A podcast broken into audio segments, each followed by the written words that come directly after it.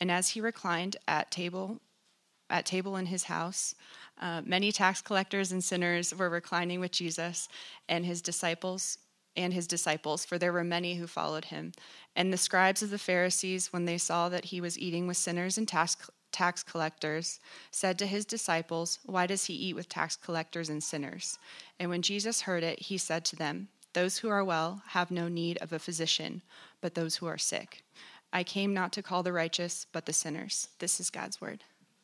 Hey, it's uh, it's good to be with you all, and as I said, we are we're studying discipleship. We're studying discipleship for the whole year, and uh, today we're looking at Jesus uh, in in this this section of Mark two where he uh, is at a party. Uh, he's at a party with the tax collectors, and we're gonna we're gonna work this out, and we're gonna try to ask the question: What does this mean uh, for us? And um, yeah, I hope that this this is helpful and that it gives you something to uh, to think about and to apply. So let's pray, and then we'll jump in. Father in heaven, I want to thank you for this church, this body of believers that you're bringing together. Um, I want to thank you for the fact that kind of fun stuff has happened just in the last couple days, even that just uh, an hour ago or so, our mural was finished, and uh, that neighbors are really enjoying that and are just uh, excited to see it uh, finished and are happy uh, that our church was able to provide that. So, thank you so much uh, for that idea that we had and that it's gone so well and that it's been so well received. Uh, thank you for our, our, church and the ways that you're at work in our lives and the people's lives who are here, for all of the circles of influence you've given us, all the friendships you've given us, all the family members that you've given us, and for the way that you are, are building your kingdom through uh, our feeble efforts. And so I thank you for your grace uh, that invites us into your mission. And I pray that you would fuel us forward by the gospel in Jesus' name. Amen. Well, so uh, it's it's funny because I've got we've got a couple friends from Phoenix uh, Christian Reformed Church who came down to visit, and the last time I went to their church, uh, you might remember, I went and preached at Phoenix CRC, and I'd just been in this music video, which was like my big thing, and then I came, I was coming back home to Tucson, and Nick, in his words, was yakking like a beast, I believe, at the time, meaning he was not feeling well. And uh, he wasn't going to be able to preach. And so I came and I, uh, and I shared the same uh, message here about being in the music video. And uh, yeah, it was, it, was a, it was a lot different sermon. I mean, I think some of you might have seen me jump in the air and potentially yell, which has really never happened before or since. Um, either in Phoenix or here, guys. I mean, the one time you met me, that's, that's just what happened. But um, uh, the cool thing is, a couple days ago, I got invited back uh, by, by the artist, by Sean Louis, uh, to cruise around in some little razor scooters uh, behind a truck with lights. And, and so I get to be in another, another music video. So I'm, I'm just an extra in music videos. That's my, that's my uh, new thing.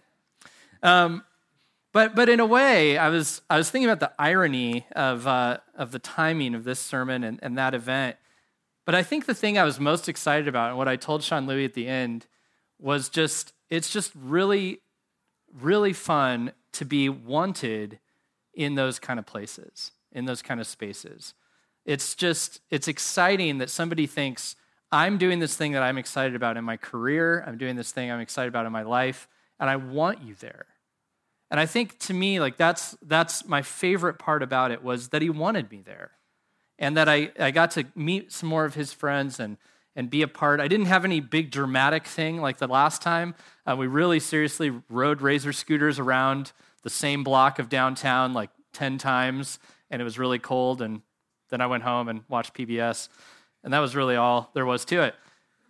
But he invited me back, and that was just really exciting to me. And I think I think that's what we see in the life of Jesus is that Jesus isn't just, you know, inserting himself into these events, these weddings and these parties and where he's, you know, reclining at the table with tax collectors and sinners. The fact is he's getting invited to be in those places. And that's what's most interesting to me. The story that we, uh, that we heard just now out of Mark 2 13 to 17 is in all of the synoptic gospels. And synoptic, that word simply means that the three of the gospels seem to be telling the story from the same angle, from the same uh, perspective. And in all of those, this story is shared. And so you could say this story like is beyond a doubt a part of the life of Jesus. Like all of the writers gathered this story together. Not that I'm doubting any of the other stories, but this one just has a lot of evidence uh, backing it up. And it's, it's also not only this story, but it's a major theme in the life of Jesus. Some other examples would be Matthew 11 and Luke 7, where Jesus is comparing himself and being compared to John the Baptist.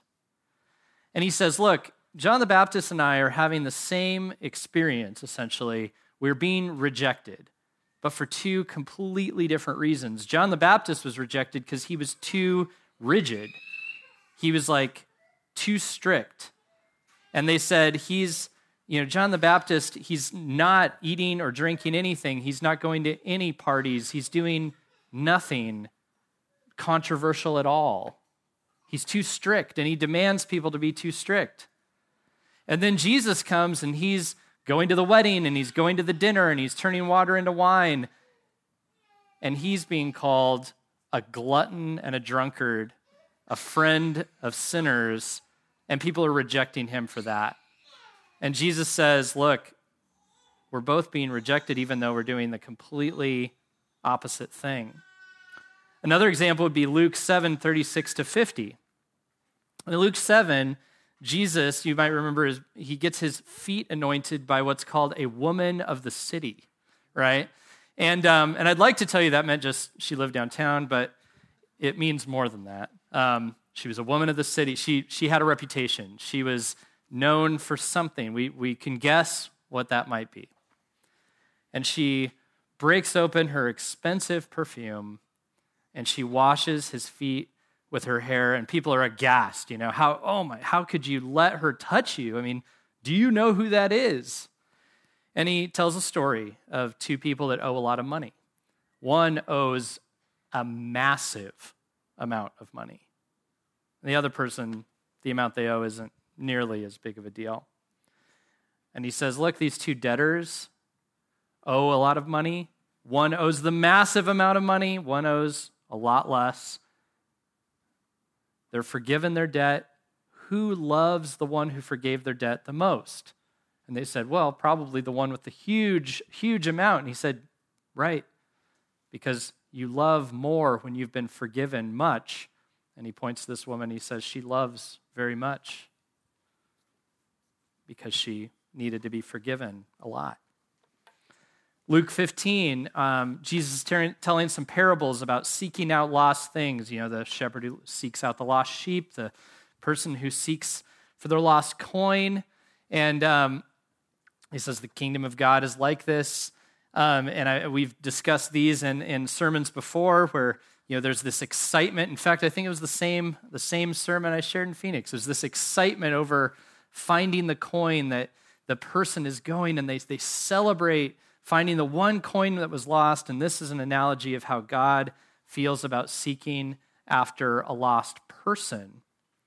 And then the final story, the final parable is, is the prodigal son, which takes it to a whole nother level because it's one thing to think that somebody's lost, somebody kind of just drifted and, and wandered off. But in the story of the prodigal son, we have a son who, who didn't just wander off. We have a rebellious son who wasted everything that his father gave to him and who kind of renounces his father and, and runs off and does his own thing and he squanders everything and he blows it. He really just destroys his life, destroys his father's name. And he has this older brother who doesn't do any of that. He's just home, following the rules, doing everything that's right. And this younger son, he finally comes to the end of himself and he says, What have I done? And he comes back to his father and he falls down before him and he confesses what a lost cause he's become. And his father receives him back, and not only receives him back, but throws the, the biggest party that he can to celebrate his son who was lost and now is returned, and the older brother just can't believe it. Right? And he goes, What about me? And now the people who are hearing Jesus' stories realizes he's not talking about somebody that just wandered off. He's talking about somebody who's actively rebelling and squandering what God has given him. Luke 19, there's a Zacchaeus, the chief of the tax collectors, it says, um, who's uh, he apparently is guilty of, of fraudulent business activity too, because he promises a little bit later to pay back those who he's defrauded. And in Luke 19, Zacchaeus comes to see Jesus. Jesus uh, forgives him. Zacchaeus welcomes him into his house, promises to change his ways, to restore um, you know, the damage that he's done. And again, people are looking at him as he goes over to, to Zacchaeus' house with all of his wealthy, fraudulent friends. And people look at him and go, especially the Pharisees, the religious folks, how could you associate with these people?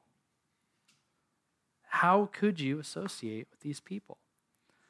It's a theme of Jesus' life that he was known for spending time in the homes of, at the parties of, people who not only um, didn't believe, potentially, but misbehaved politically, personally, sexually, socially.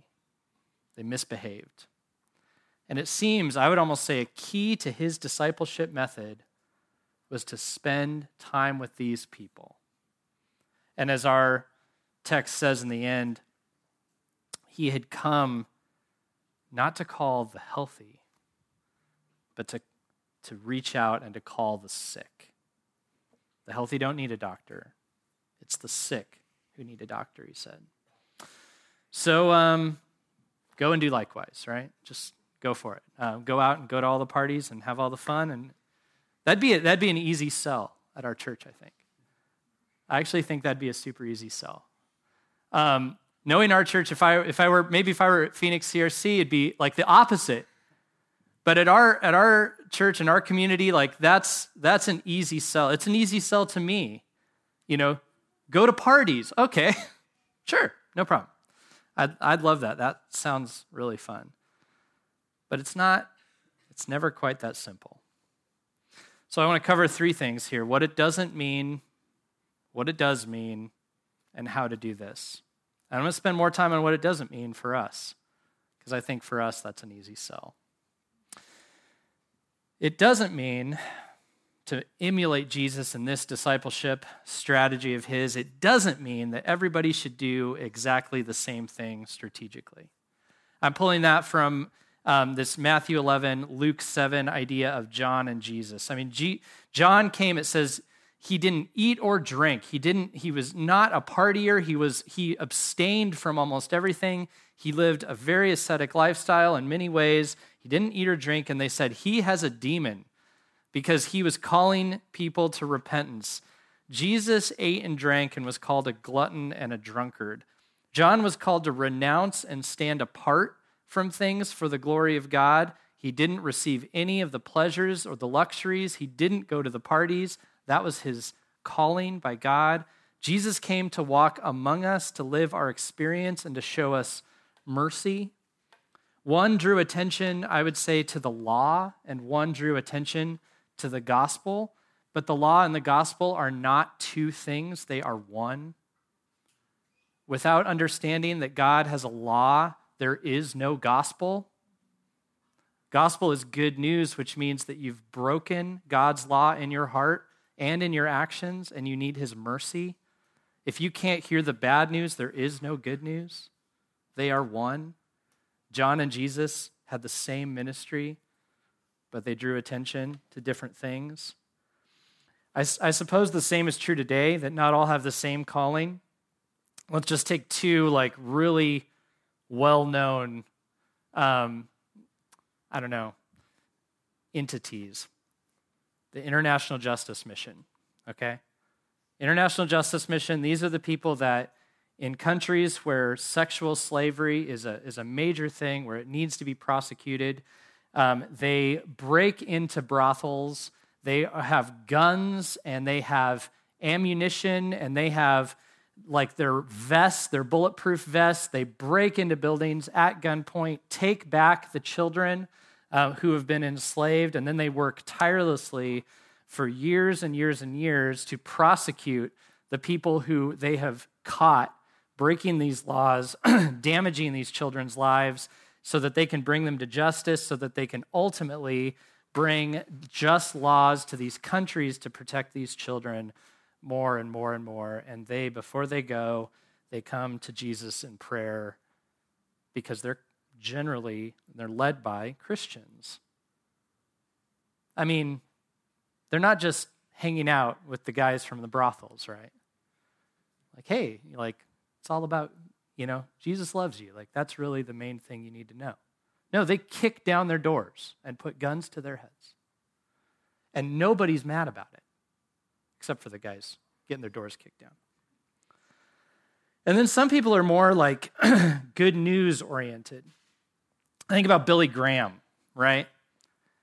Billy Graham. I mean, he he's he's in the the you know the big political circles. He's sitting with presidents, and he, never really took the approach, or very rarely took the approach of like you know drilling down the hard thing or fighting the fight. He was always like sitting with people, like he was kind of close to them, trying to get them to see mercy, trying to get them to see grace. His crusades were all about you know, come to Jesus, let sinners come to him. Very different ministries. Are they both of God? That's an important question to ask. Are they both of God? And I, I, I would say they are. Jesus, in fact, said, especially in relation to this comparison between him and John the Baptist, he said, Wisdom is justified by her children. And that's an interesting statement. What he means, I believe, is that like the wise action is justified by the, the result of it. You see it, not it doesn't necessarily work out the same way, but what is the result? And I would say the result that we're looking for is does this build the kingdom of God? Does this exalt who God is and the righteousness of God? Does it exalt the gospel of Jesus Christ? And I would say both John the Baptist in his abstaining and his calling for repentance, and Jesus in his sitting at the party and offering mercy, it absolutely, they both serve the same purpose. I would say International Justice Mission, as far as I could tell, Billy Graham, they're both serving the same Christ, the same purpose, completely different calls, completely different methods. So, not everybody's going to do the exact same thing. I've known some uh, some people, uh, kind of the younger musician group. I don't know. I feel like some of us may have grown up with some of these folks who they got kind of dis, you know, disenfranchised with the church, and they were like, "Hey, I, you know, like music is my church. Like I'm gonna I'm gonna just be in a band, and I'm gonna travel, um, and and this is gonna be this is gonna be where I find community. This is gonna be how I glorify God with my my gifts. I, I know people who do this, you know, the same mindset with like hiking, you know, like being outdoors. Like, I don't, I don't, I don't really, really like like the, the whole religious thing. This is my church. This is my mode of worship. Um, people do that with business. You know, they, they go like, I feel like I should do good works, and the church isn't really getting it done. I get more done in my business. Like, this is my church. This is where I serve Christ. But unfortunately, some of those people I knew who went off on that mission, they lost the whole thing. It all fell apart. The lifestyle of the road got them all wrapped up. They, they ended up, they, they kind of threw it all away. Was their wisdom justified by its children? Not necessarily. But then I've seen the flip side. One of my uh, favorite rappers is Andy Cooper, which, if you go listen to him, you'll understand. He's kind of a lanky white guy, and it, it kind of brings together my whole rap white guy persona. It's just in him, you could see, like, ah, here's how Andy reconciles this. Andy Cooper, that's how he did it. But uh, Andy Cooper, he's in the band Ugly Duckling, and he is, uh, he's a Christian. And he's kind of a goofy one, honestly. Like, he's kind of a goofy dude. But he, for years and years, has like been a, a committed Christian in a group of people who are not necessarily, and definitely in all kinds of venues in which there are not a lot of Christians. And I, I listened to a podcast by him not too long ago. I, I put it up on our members page where he was talking to this, I think it was a radio personality in LA and, and something came up about him being religious, and Andy Cooper kind of explains the gospel and some of his viewpoints, and then says some weird stuff about the end of the world as well, which is interesting.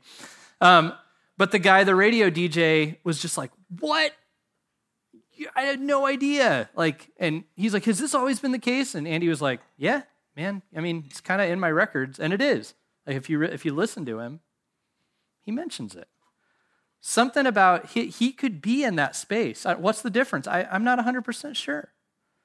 But being in that space for him didn't cause him to throw it all away. Was his method justified by the results? I would say, yeah, it was. So it doesn't mean everybody needs to do the same thing. Number two, it doesn't mean you go to the party at your spiritual peril. Your discipleship method shouldn't cause you to go astray. Jesus you know, said somewhere if your if your eye caused you to sin, you know what, gouge it out. So I think it would that's drastic, but you know, if going to the party causes you to sin, don't go. That's like that must be what that means at least, right? If going to this party causes you to sin, don't go. Don't linger where you're tempted. There's a tension somewhere between, I think, what's in Proverbs 13 20 and 1 Corinthians 15, this idea that bad company corrupts good morals. That's what I always, that's why I wasn't allowed to go anywhere as a kid, right? My mom was like, the mall? Bad company corrupts good morals. Yeah. I was like, Mom, the mall. Come on. I just want some, I just want some nice kicks. Here's the thing. Why are you there? What's your goal? I think that's what matters. Like, bad company corrupts good morals is true. It can be absolutely true. But it isn't always. Why are you there? Why are you going? Are you seeking to kind of control your life and your feelings by getting in these situations, being around people that, that make you feel accepted? Are you trying to, you know, are you trying to go to the party to get the beer that's finally going to take the edge off of your pain? If that is the case, don't go. For goodness sake, don't go. But if you are if you are not feeling that at all, if you feel accepted as a person, if you're trusting God with your there is no goal of taking off the edge or anything like that, then maybe maybe you could go. It's not one or the other. At this at this point in my life, and I know this isn't the case for all of you, but for me, like drinking a beer, I mean, some of you guys know me well enough to know I cannot make it through an eight ounce beer. It's just not even like a big thing. I don't even like them that much. I get through like four ounces and I'm like, I'm bored. And I don't feel anything and I just want to move on. Like that's just that's just me. And so if I if somebody's having drinks at a party, I'm, it doesn't it, I'm not really too concerned because I know like that's it's not a big pull. It's not a thing that like get you know satisfies my soul, but that's not a universal rule. I mean, I know some of us here, you can't go there. And that's good. And you should know that, and you shouldn't go. There are many other cases of this. A long time ago, I heard a pastor share this about this ministry he had to the strip clubs and it was an inspiring story he and his people would go in and they would like actually like take over the joint and like change the whole culture inside and like mess it all up and I was like, whoa, that's amazing. And then right away inside of my heart, I was like, I'm never going to be a part of that ministry. Nope. I just, I know. I was the kid who wanted, always wanted a girlfriend. I wanted to get married like when I was two. Like, I don't need to be looking at women. That's for me, not a good move, right? Don't go to parties at your peril. If you were once weak in an area, you probably still are. Just, that's okay. We have different callings. See it, understand it, accept it. And it's not just like beers and sex, right? Like those are like the big, those are the big ones that you could look at and be like, oh yeah, you know. No, there's it's it goes way deeper than that. My buddy Caleb, I, I always bump into him at Crave Coffee. In fact, I just sat next to him for like the last hour, and uh, On Super Bowl Sunday, we were talking about, you know, how, how our church was like going on during the Super Bowl, which is one of our big weird things, is that we have church during the Super Bowl. And then he was talking about how he, because he goes to the village, and his church kind of does that too. But he went to the morning service because they have two services now. And in his head, he was like, sweet, I'm going to go to the morning service. I'm going to duck out of there, and I'll get home in time for the game.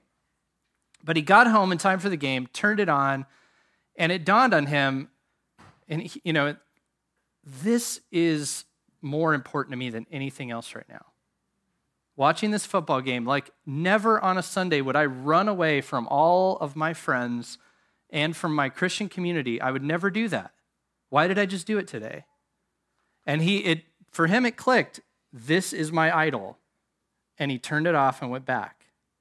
Uh, that's amazing. That's great. You need to see what's what's my idol? What's my thing? Cuz maybe Maybe it's not, you know, just beers and sex. Maybe it's sports. Maybe it's money. Maybe it's expressing your creativity. Maybe it's sharing your opinion. Maybe it's board games. Like, what is it that, like, that sucks you in, numbs the pain, becomes your identity? I mean, whatever it is, don't go there. Don't go there at your spiritual, per- at your spiritual peril. Know what you struggle to worship. We had a um, we had a pastors gathering this week where we talked about politics, and uh, my buddies Chris and Jim from Phoenix came down and they talked about um, Uh, yeah, just the the political dilemmas within our churches and the part that stuck out to me most, and you'll probably hear more of this line of thought when we get into the, the politics section of our year later. But Jim said, and it was so true, he said, this isn't just our political view, these are our religions. He said, Look at what you meditate on day and night. He said, if you are always tuned in to what's going on in the debate today and, and politics today, if you meditate on it day and night, it's become your God. It's become your religion. If it gives you hope, if it falls apart and your hope is gone, or if it goes your way and your hope is finally inflated and finally back, I mean, this, this has become a God to you. So we have to ask the question what do we shape our life around? What dictates our schedule? Don't put yourself in peril in any of those departments. Know your heart. Know your heart. God is always in the business, and I, and I see this in my life and in many of yours he dethrones our idols because he loves us too much to let us wander off, even in the name of discipleship. I heard a story of Elisabeth, Elisabeth Elliot's brother. Um, and when he was a kid, a little kid, um, his parents told him to go clean his room. And they went into his room and he was singing, but he wasn't cleaning. And they said, What? Hey, what's going on? And he said, Oh, I was singing to the Lord. And his dad said, The Lord is not interested in your singing unless you're being obedient. Whew. That was good. That was good parenting. That was super good parenting. Interestingly, God might dethrone our idol that has to do with outreach or justice or mission work. He might, if it gets in the way of us dealing with Him and putting Him on the throne of our hearts. In the parable of the lost sheep, He's bringing people back from what they wanted to wonder after, right? The woman of the city, she idolized something that led her into her life. I don't was it money, stability, acceptance? I don't know.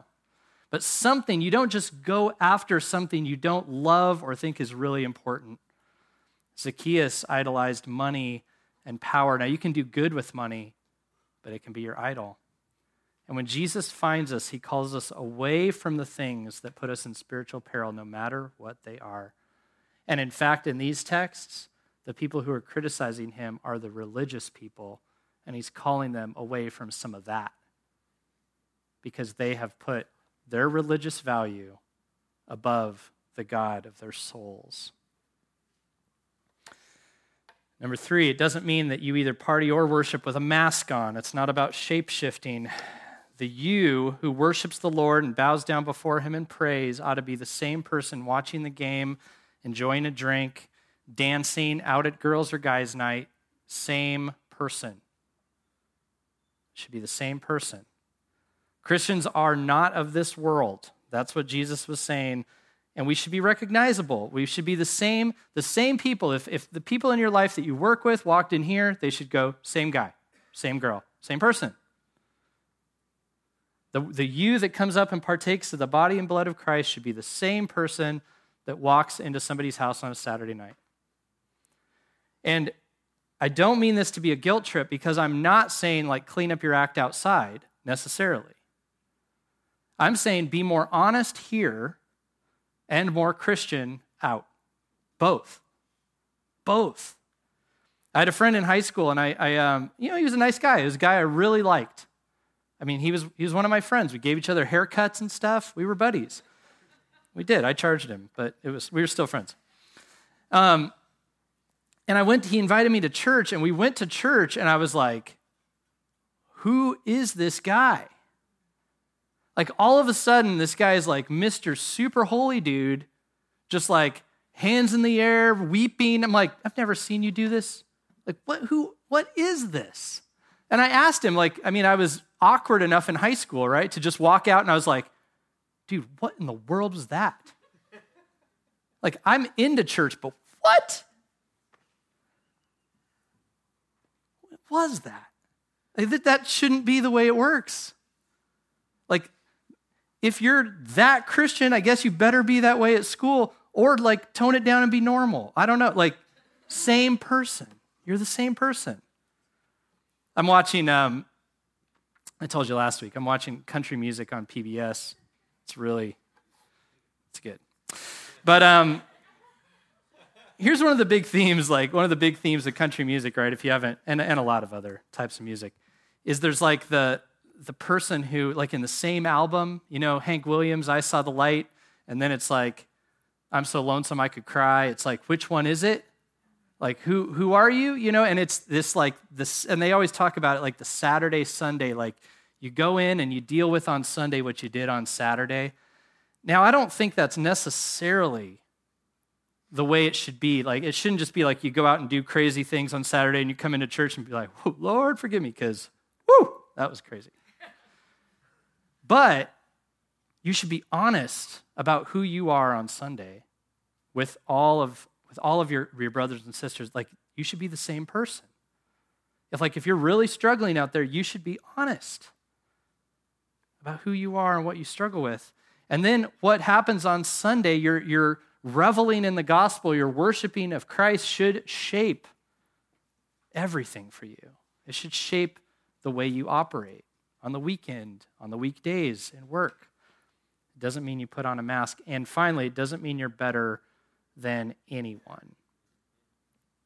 So you don't go seek out poor souls, you don't go seek out the sick. Jesus in Mark 2, when he says the healthy, um, you know, it's not the healthy that need a doctor, but the sick, this is a little tongue in cheek. You know, his critics were not healthy. His disciples were not healthy. That's not what he was saying. He was in the midst of correcting them. What he was saying was something to the effect of only people who can admit that they are sick can accept the ministry of the doctor, right? You have to go into the office, you have to admit it. That's who Jesus came for. The sick are ahead of the curve in Jesus' mind because they know that they're sick. They can admit it. They can honestly say, I need a Savior. Jesus is saying, I am the great physician, but you have to admit that you need me. So to go out to the party or an outreach event or meet your neighbors or anything, you know, better not be, cannot be because you think you're better. You're not the healthy going to the sick. You are sick, taking people with you to the great physician. So to be like Jesus at the party, it's not any of those things. What does it mean? I think it's simple. Jesus' strategy was to be out and about with people, He went out to people. He didn't make people come to him. He went to them. He influenced them. He discipled them. He brought his disciples with him into these spaces. Discipleship to him wasn't just a post conversion thing where he kind of like sat in religious spaces, opened the door, and said, Perhaps they'll come in and inquire. No, he went to them. It's that simple. And where could, could you go? Anywhere. I'm not saying just like go find beer parties, obviously. I'm not saying that. Where do you go? Where do you, where could you go? Where are where are people? Where are your acquaintances? Where are your friends? Where are your family members? Go to them. Go to them. How do you find these people? They're not going to come to church. Maybe 30 years ago they would have, no more. Like chances are it's very rare that anyone will grace that front door who who doesn't already kind of buy in. And why would they? I mean, I was imagining when we did our little like our little food out in the front, you know, parking lot thing. I was it dawned on me if I were walking around downtown and there was a building with doors open and music inside, I would not assume I should go in. You know, I'd be like, oh, I wonder what those people are doing. They're probably a part of some kind of event. I was not invited. I shall move on. Right? That's simple. Like, nobody's going to come in here. Why would they? You got to go to them. Jesus went to community events with his disciples to make disciples. He went to weddings, he went to just general hangouts. Um, he called insiders to repent, he called outsiders to enter. Jesus went to them. He was authentically who he was, the Son of God, out in the city and out at the party. And that's what we would do. We, if we have been adopted into Christ, if we're sons and daughters of Christ, we should be authentically sons and daughters of Christ out and about. It's kind of that simple. This is why here at Mission, we prioritize doing like kind of events out with the community. Like when we find something we can do, that's why we do Cyclovia. That's why the mural thing was about the neighborhood, not about the church. Like, do you, do you see the stress? It's just like be with people. Like, let's do that. Because if we just do stuff here or have a cool service or have cooler music, it's nobody cares. Okay. Lastly, a few a few thoughts of how to party like Jesus, which was a cheesy thing to say. A few thoughts. Jesus must not have been their critic. The thing that struck me as I looked at all these instances was that Jesus was getting invited. They wanted Jesus there. He was their friend. They knew he was approachable. They knew that what he had to say had value. It wasn't like he just dumbed it down. I mean, he brought like meaningful discussion to the table, sometimes like a very high moral standard to the table, but it was an appealing one that they wanted to hear. They knew he was their friend. He got invited a lot. He must have been trusted. They wanted him there. People need to know that we are not their critics, that we love them, that we can see where they're coming from. Jesus came across that way to people. He did he disagree with people? Yes. Did he call people the carpet? Yes. He did. But he also got invited in by a lot of people who society was like, whoa, we can't go in there. Nobody can go in there. And those people were like, Jesus, please come to my house. We should have that kind of appeal. Jesus must not, though, have just been their peer. He wasn't just one of the, one of the guys, because they looked up to him. They wanted him to teach them. They believed he had a high moral standard, as I said, it wasn't an inflated ego. That's repulsive. You get disinvited from parties with your inflated ego. But he had something valuable to offer that people wanted to hear. And people followed him, which I think is incredible. He wasn't just one of their peers. So it must not, number three, have just stopped at the party. That wasn't the end of the relationship because some followed him further. They met him in Levi's house potentially. Like in this in this, you know, portion of Mark it says a lot of these people were already following him even though they were considered tax collectors and sinners. They were following him, they were listening to what he had to say.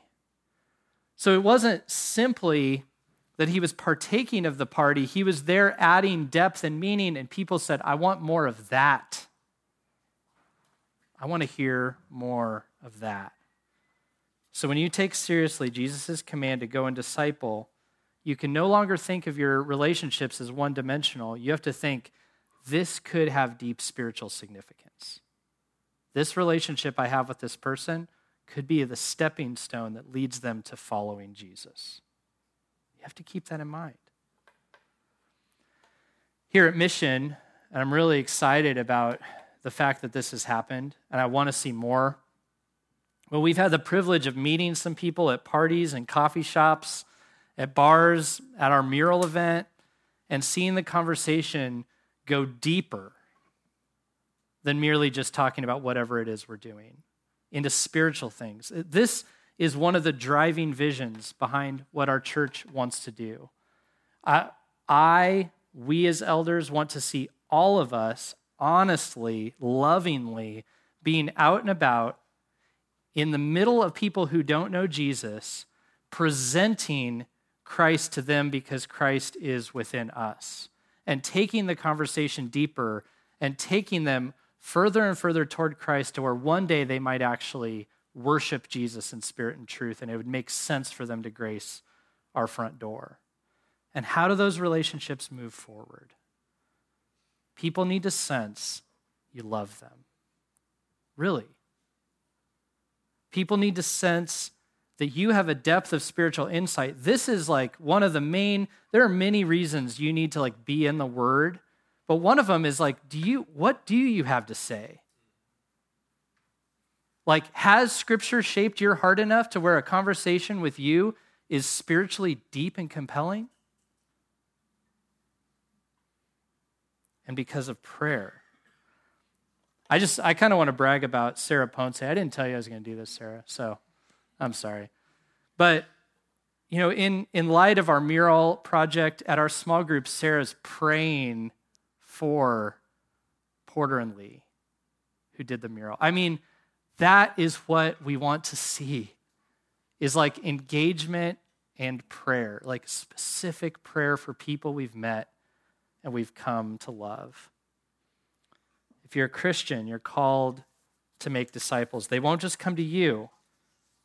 You're going to have to go with them. You're going to have to be with people, with friends, with family in their spaces you're going to have to be that stepping stone for them to see Christ. And our prayer, our hope, is that increasingly, as Jesus and his disciples did here with Levi, who would be called Matthew the tax collector, is that someday we'll start getting to invite, invited to parties of people who invite us because they accepted Jesus. That's the dream. That's what we want to see. I'm inviting you in a moment to the Lord's table.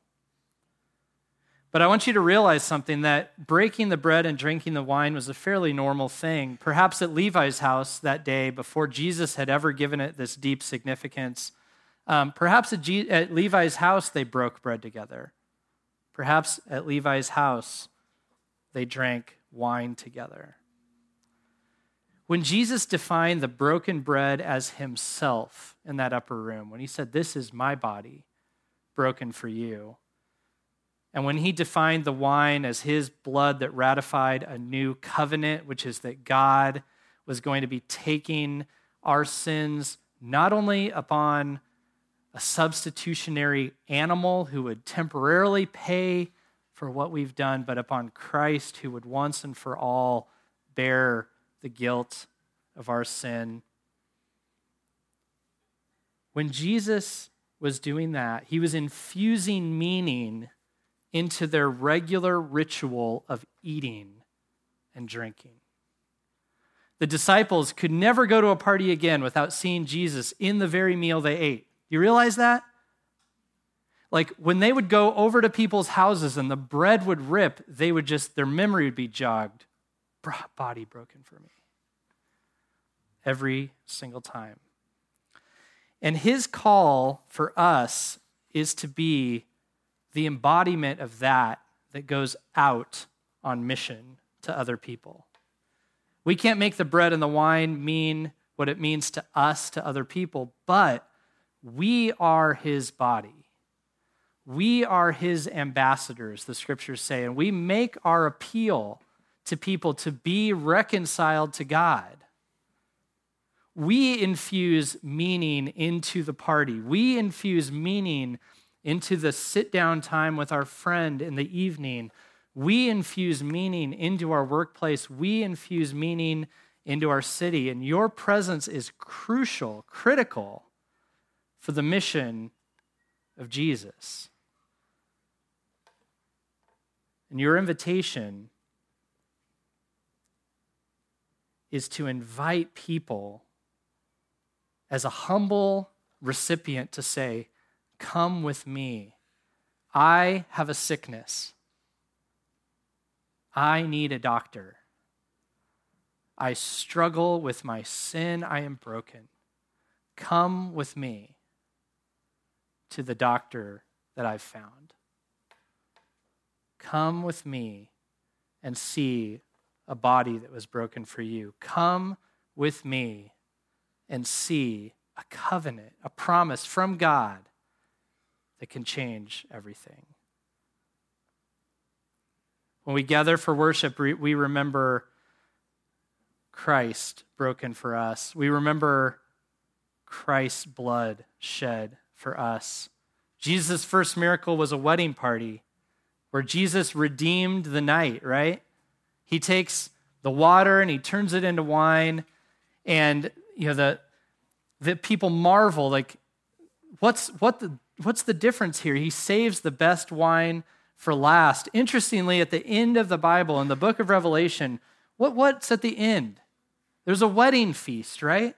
There's, there's a party. Jesus, when he broke the bread and gave the wine to his disciples, he said, This is what you do, this is what you do until the day I drink, with it, I drink this with you in the kingdom.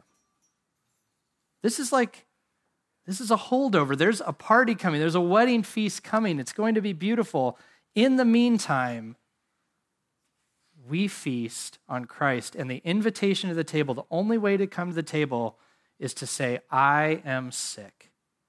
I need the body of Christ to be broken for me. I need the blood of Christ to be spilled for me. I need a doctor, and Christ is the great physician. The invitation is to come and receive him by faith. We're going to sing together now. We're going to worship him with our hearts. Remember, do it honestly. The same you, the same you that's at work, the same you that was out in the evening, come before him honestly. We have giving in the back. Our encouragement is that you give generously out of a love for Christ. And the table is open for you. And don't think you need to come here because you're healthy. If you can sense that you are sick and you have even just a little bit of faith that Christ can heal you, come and receive him by faith.